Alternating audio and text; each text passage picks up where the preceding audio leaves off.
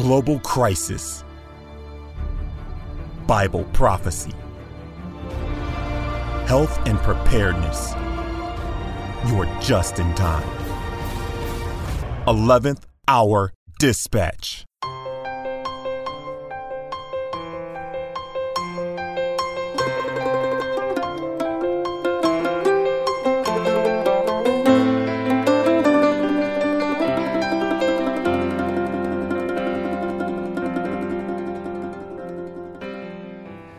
Father in heaven, we thank you so much for your goodness. Lord, we are not worthy to call ourselves your children, but you have forgiven us, you have redeemed us. And Lord, as we think about our standing in your kingdom, as we are citizens of heaven, give us wisdom in this area of media.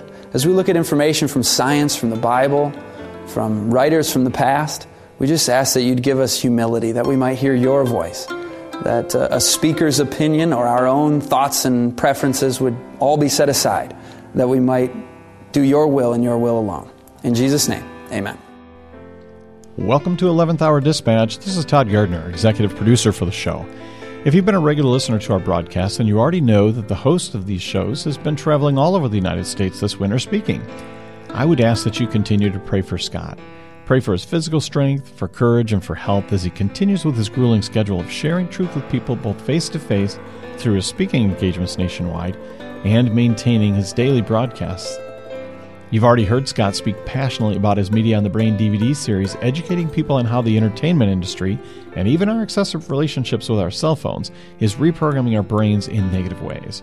Well, we're excited to bring you some excerpts from the Media on the Brain series in today's radio broadcast. And with that, we turn it over to Scott.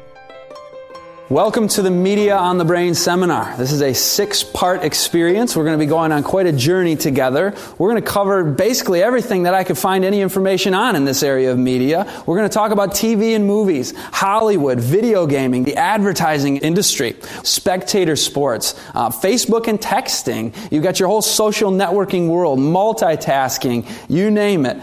Uh, the addictions that are really capturing Americans today in this area of media and entertainment. But before I go any further, I'd like to introduce myself. My name is Scott Ritsema, and I'm a teacher. I've been a teacher for 10 years. I should start by saying, though, that I am just like everybody else when it comes to media. I've lived fully immersed in the entertainment culture of America. In fact, my grandfather, one of my grandfathers, was one of the early salesmen bringing Zenith televisions to America in the 1950s. So I guess it's in my blood. It's in my very DNA that I might be interested in this very topic of media. And growing up, me and my siblings, we sat in front of the television for hours and played Nintendo for hours on end. Going on into my teen years, I actually played in a punk rock band. I'll talk more about that later when we get to the music section of the, of the seminar. And in my college years, it was music, music, music, downloading endless hours of music off Napster for free back in the heyday of that in the early 2000s. Well, in the, in the 2000s, when I got married to my wife, for five, six, seven, eight years of our marriage, we did little else other than watch movies and go to various forms of entertainment of worldly things for our dates and for our fun together. So I've lived on both sides of this, but really I'm not an exception in that. That's the norm. To live in this immersed media culture is pretty much what everybody in America has done for many years. In fact, if you look at what the research has uncovered, I had a chance to talk to George Barna. He is the most prominent collector of data and research for the Christian church in America today.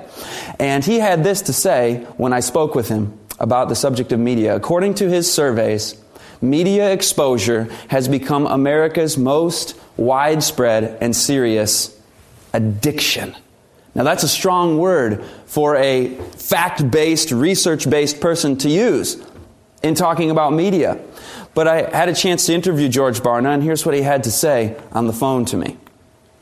But I was intrigued by some of the numbers we have showing the amount of time that people devote to different forms of media, and was wondering just how deeply held uh, a need this has become in most people's lives. So I got in touch with the American Psychiatric Association and talked with them about the notion of addiction and, and how they define an addiction so that ultimately it can be measured. What we discovered is that there are six different criteria that the American Psychiatric Association identifies as being indicative of an addiction. If you have two or more of those in place, then you're said to have an addiction to that item that you're measuring. And so I took those same criteria, went back and did a national survey among a random sample of the American population, did it a couple of times actually. And what we wanted to try to find out was uh, whether or not Americans are so uh, so in love with media, so dependent upon media, that that has actually become an addiction. And what we discovered is that a majority of Americans actually qualify for having an addiction to media use or media exposure. In fact, when we looked at other data about other addictions in our country, what we came to find is that addiction to media exposure is the most widespread addiction in American society today. The majority of Americans actually have an addiction to these media. And this is why my wife and I started this ministry. We began Belt of Truth Ministries in 2012 on the heels of the Media on the Brain seminar being presented at the Michigan camp meeting.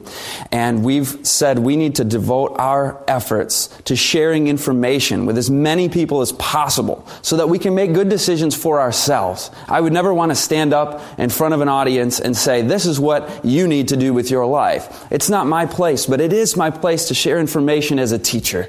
I teach young people and now I teach adults because I want people to know what so few people know and so few people are talking about in the area of media and entertainment. And that's what this six part seminar is all about. But before I go further on that, I should mention that the beltoftruthministries.com website features other items as well as we take this on. My goal actually is to stop preaching the media on the brain seminar eventually because everybody has the information they need. And we can begin sharing other things like the Raising the Remnant seminar George Barna also has some very interesting research that he has done in the area of parenting. What are the successful parents doing different than everybody else? So this topic of media and entertainment really is just a uh, ramp on up to the question of how then can we raise our children differently than the norm in America today. Kids age 2 to 5 are now spending 32 hours a week on average in front of the television. These are toddlers, preschoolers, the smallest of children, 32 hours. Ages 8 to 18 are spending five hours a day, just under five hours a day, on TV and movies. And in addition to that, two and a half hours listening to the popular music styles of the day. According to some studies, actually, it's up to six hours if you account for multitasking, listening to music while doing other things. And the average young person racks up 10,000 hours of video gaming by the age of 21. Now that's a lot, but if you isolate out the 5 million gamers in the United States who are playing the most video games, we're looking at actually 40 hours a week of video gaming that 5 million Americans are engaged in. These are serious statistics. If you add spectator sports to all of this, we're looking at the average college age boy viewing eight hours a week of televised sports. And half of them are watching sports, which is just a guess. When I was in college, we didn't all watch sports. So let's just say half of them are watching sports. That would be 16 hours a week for the average spectator sports watching college student. These are some serious statistics for America, but many Christians want to know how about our church? How about Christian young people? What are the statistics like there? Well, I couldn't find any formal studies in that area, so I conducted one. I happened to be a teacher at a Christian school, and I asked the students anonymously report how much TV, movies, and video gaming you engaged in over spring break on a typical day. And we look, we're looking at actually four hours a day of just those TV, movies, and gaming alone. So that doesn't account for Facebook time, pornography use, meaningless internet surfing, worldly music, just TV, movies, and gaming. It was four hours a week. Then I asked them about their spiritual pursuits Bible study, prayer, 10 minutes a day. That's a 25 to 1 ratio of worldly food to spiritual food. And that got me thinking about food. I did a little digging on the American diet. What kind of diet are we consuming? Actually, we're consuming that exact same ratio of calories in our food diet 25 unhealthy calories to every one healthy calorie that Americans are consuming today. It's an interesting coincidence. It's 25 to 1 also. But it's very instructive to us. We know how this diet is affecting us physically. We know it's causing cancer, heart disease, diabetes. We're dying from this diet. But do we know yet? This is my question. Do we know how this diet of media is affecting us spiritually? I believe it's killing us spiritually, just as this food diet is killing us physically. And that's why the Media on the Brain seminar is such an important piece of the puzzle, in my view. We're going to be going through six sessions the first one is called Conformed or Transformed TV, the Brain, and the Science of Salvation. That one we will begin momentarily. Then we'll go into session two. By beholding, we become slaves to the high priests of a new religious order. Part three is the spirit of the music industry, how one man transformed American culture. So by the end of part two and part three, you will see the spiritual agenda in the entertainment industry. You will see how just saturated with satanic principles the music industry and Hollywood and the advertising industry are today. We'll go on to disc four and have a second part on music. Music was such an important part in my life. I've got two sessions on it. It's called musical manipulation. How Satan will use music to deceive the last day masses. In fact, this one isn't so much about what's happening in the music industry, but we're actually going to look at music itself. What kind of effect does music have upon mind and character and physiology? Part five is called the counterfeit reality. This is a very important one for many people in America who are absolutely captured and addicted by the two most potent and fierce addictions in media, and that's gaming and pornography. We'll round out the seminar with part six, the pleasure trap. Why we're bored by the Bible and have no time to read it. That's one of my favorite ones to present. We'll look at some very important spiritual principles on how to escape media addiction. So let's begin with part one. That was a rather long introduction, but we have to now dig in and ask ourselves, are we being conformed or transformed? And that's our Bible text. Romans 12, 2. Do not be conformed to the pattern of this world, but be transformed by the renewing of your mind by the renewing of your mind. We're going to look a little bit into salvation in this session. We need to demystify how we view salvation. We're going to look at the spiritual organ of our body, the brain, understanding how my mind actually plays into this issue of salvation. More on that in a minute, but I want to begin with the American Academy of Pediatrics. They came out with a recommendation that most parents do not know about. They actually suggested that children under two watch zero hours of television. No television for children under two, the American Academy of Pediatrics has suggested. And this is a very mild recommendation, actually. There are many psychiatrists and psychologists that are saying up to age six, seven, eight, no TV. And, and, they're talking about of a theatrical style nature. We're going to talk about that more in, in, in, a minute. But France, the government of France has gone even further than the, the American Academy of Pediatrics. The government of France banned, made it illegal. They banned television aimed at children under three. It's illegal on the public airwaves in France to broadcast television that is aimed at children under the age of three. Now, why would France take a strong stand like this to make it illegal? Why would the American Academy of Pediatrics suggest zero television for the little ones? To financially support this broadcast, visit 11thhourdispatch.com or write to us at 11333 Bacchus Road, Lakeview, Michigan 48850. Martin Lindstrom, neuromarketing executive at Apple, recently revealed that iPhone users have a quote relationship with their iPhones. Yes, you heard that right. A relationship. He explained that their brain studies that they did revealed that the love circuits of the brain actually fire when iPhone users are engaged with their beloved device. In his words, people are literally in love with their iPhones. You and your device are the two becoming one flesh at every church I speak at, folks say the same thing. Scott, why didn't anybody tell us this before? So, folks, grab a pencil and write this down. Media on the Brain. It's a six DVD series that will arm you with the vital information on the undeniable effects of entertainment media and how to break free. Visit 11thhourdispatch.com. Use promo code RADIO for a reduced suggested donation rate the three biggest events in the history of redemption. 1. The Exodus experience. 2. The first coming of Christ. And 3. The soon second coming of Christ. Well, what do all three of these have in common? Pharaoh, throw all the baby boys in the Nile. Herod, kill the babies in and around Bethlehem. Well, what about today as we anticipate the second coming? The attack is on once again, not only through the annihilation of 50 million aborted babies, but the media and the schools are targeting our kids. Any parents with children in the home need to know this. Write down the DVD title and share it with them right away. It's called How to Raise the Remnant. Now more than ever, parents are in desperate need of solid biblical counsel to guide us back to God's plan for raising godly children in these last days. Visit 11thhourdispatch.com and use promo code RADIO for a reduced suggested donation rate.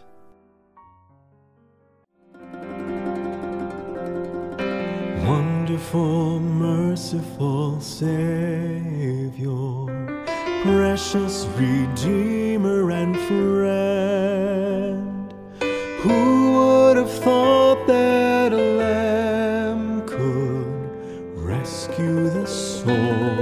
of men?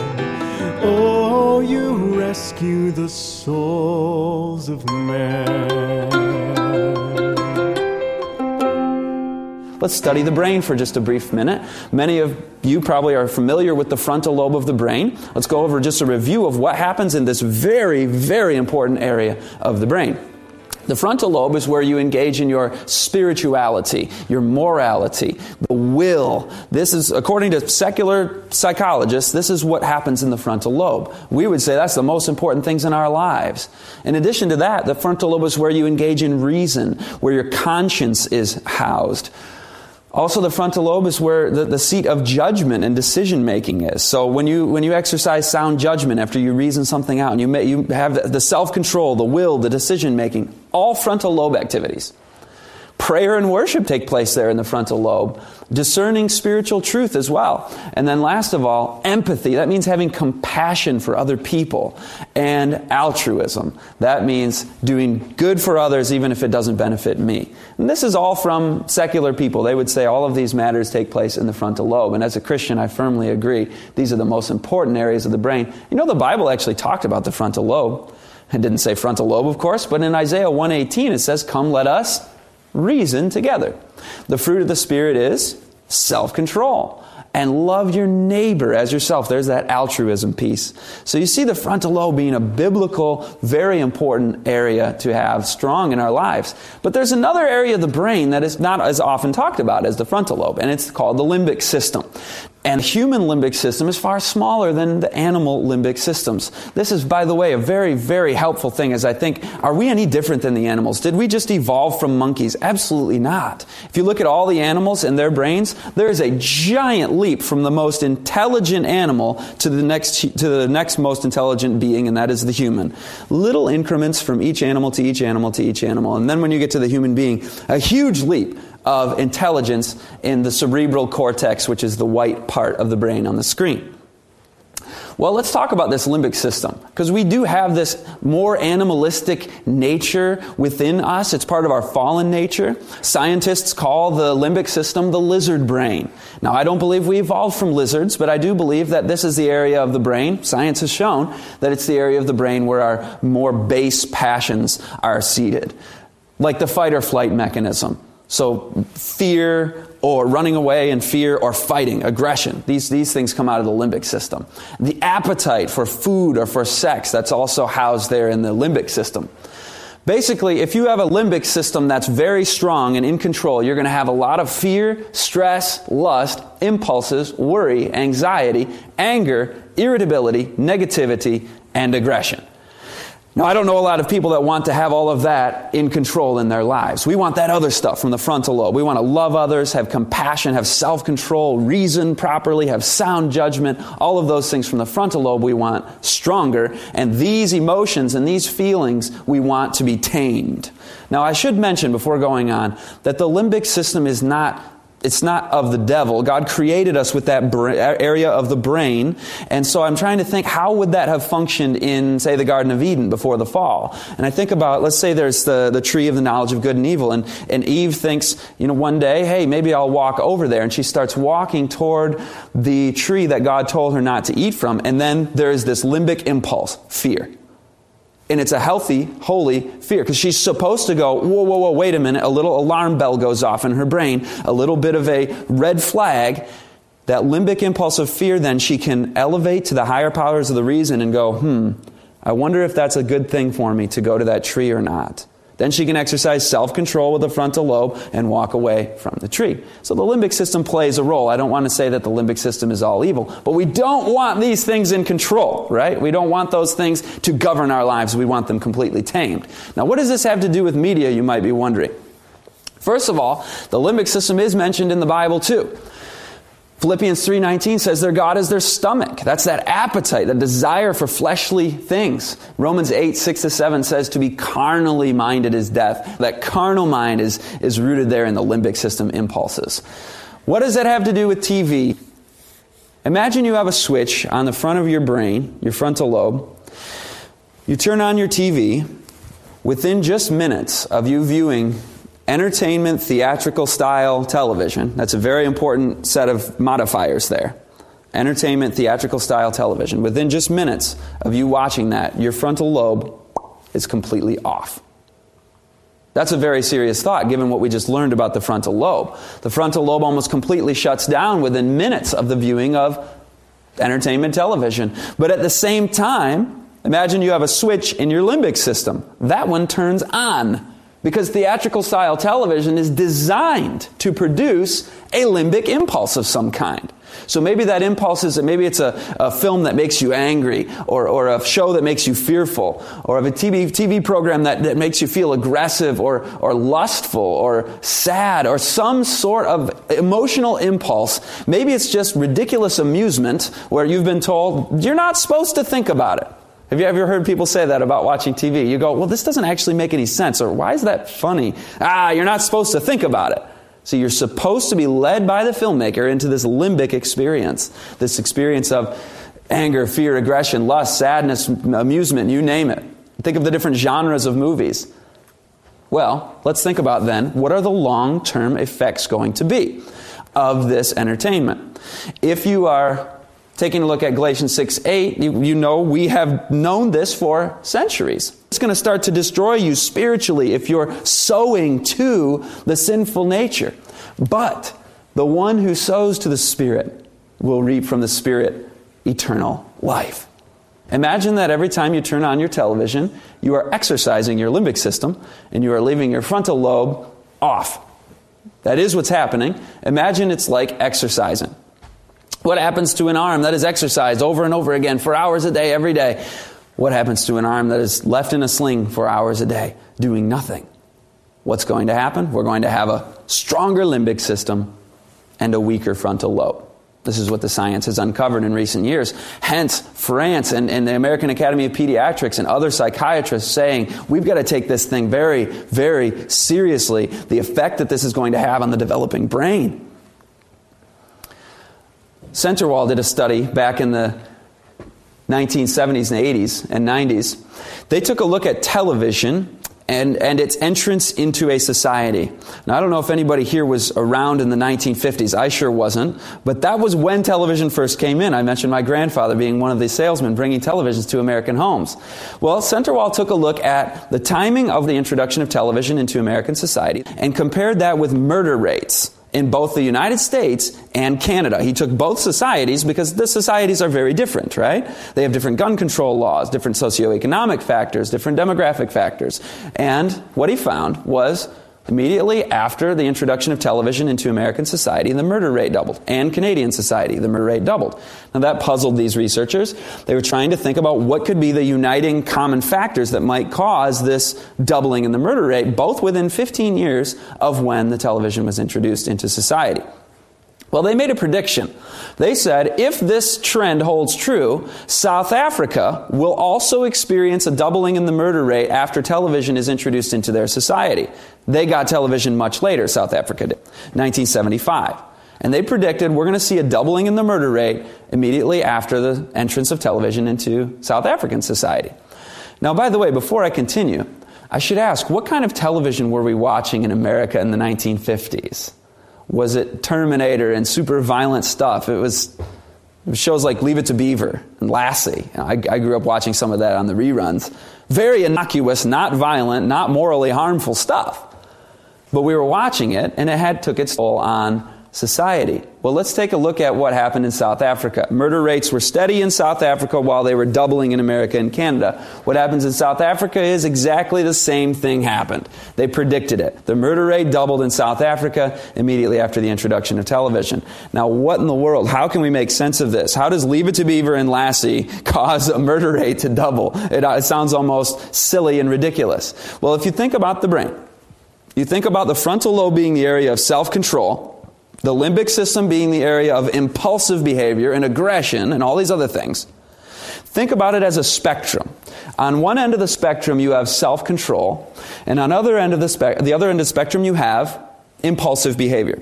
Now, everybody is born and raised in their world with nature and nurture, eh, landing at a certain spot in their life as a young person and they maybe they had a tough childhood and bad genetics, or maybe they had really loving parents, really nurturing environment, and they were a person of very, very much self control.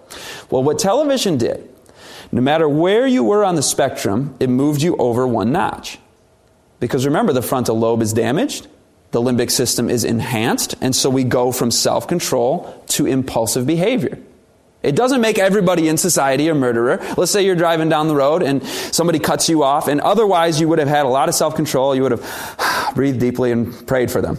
Well, you've gone one notch over now with the retraining of your brain with television, and you grip the steering wheel, you kind of grit your teeth and glare at them. Now, if you would have done that, you moved one notch over to here, and you lay on the horn. If you would have been somebody who laid on the horn, television has retrained your brain and your upbringing, you move one notch over, and you step on the gas and you're doing some kind of dangerous activity, riding right up on his bumper. If you would have done that, you're screaming at the top of your lungs every word under the sun and gestures with your hands and everything, and you're just flipping out.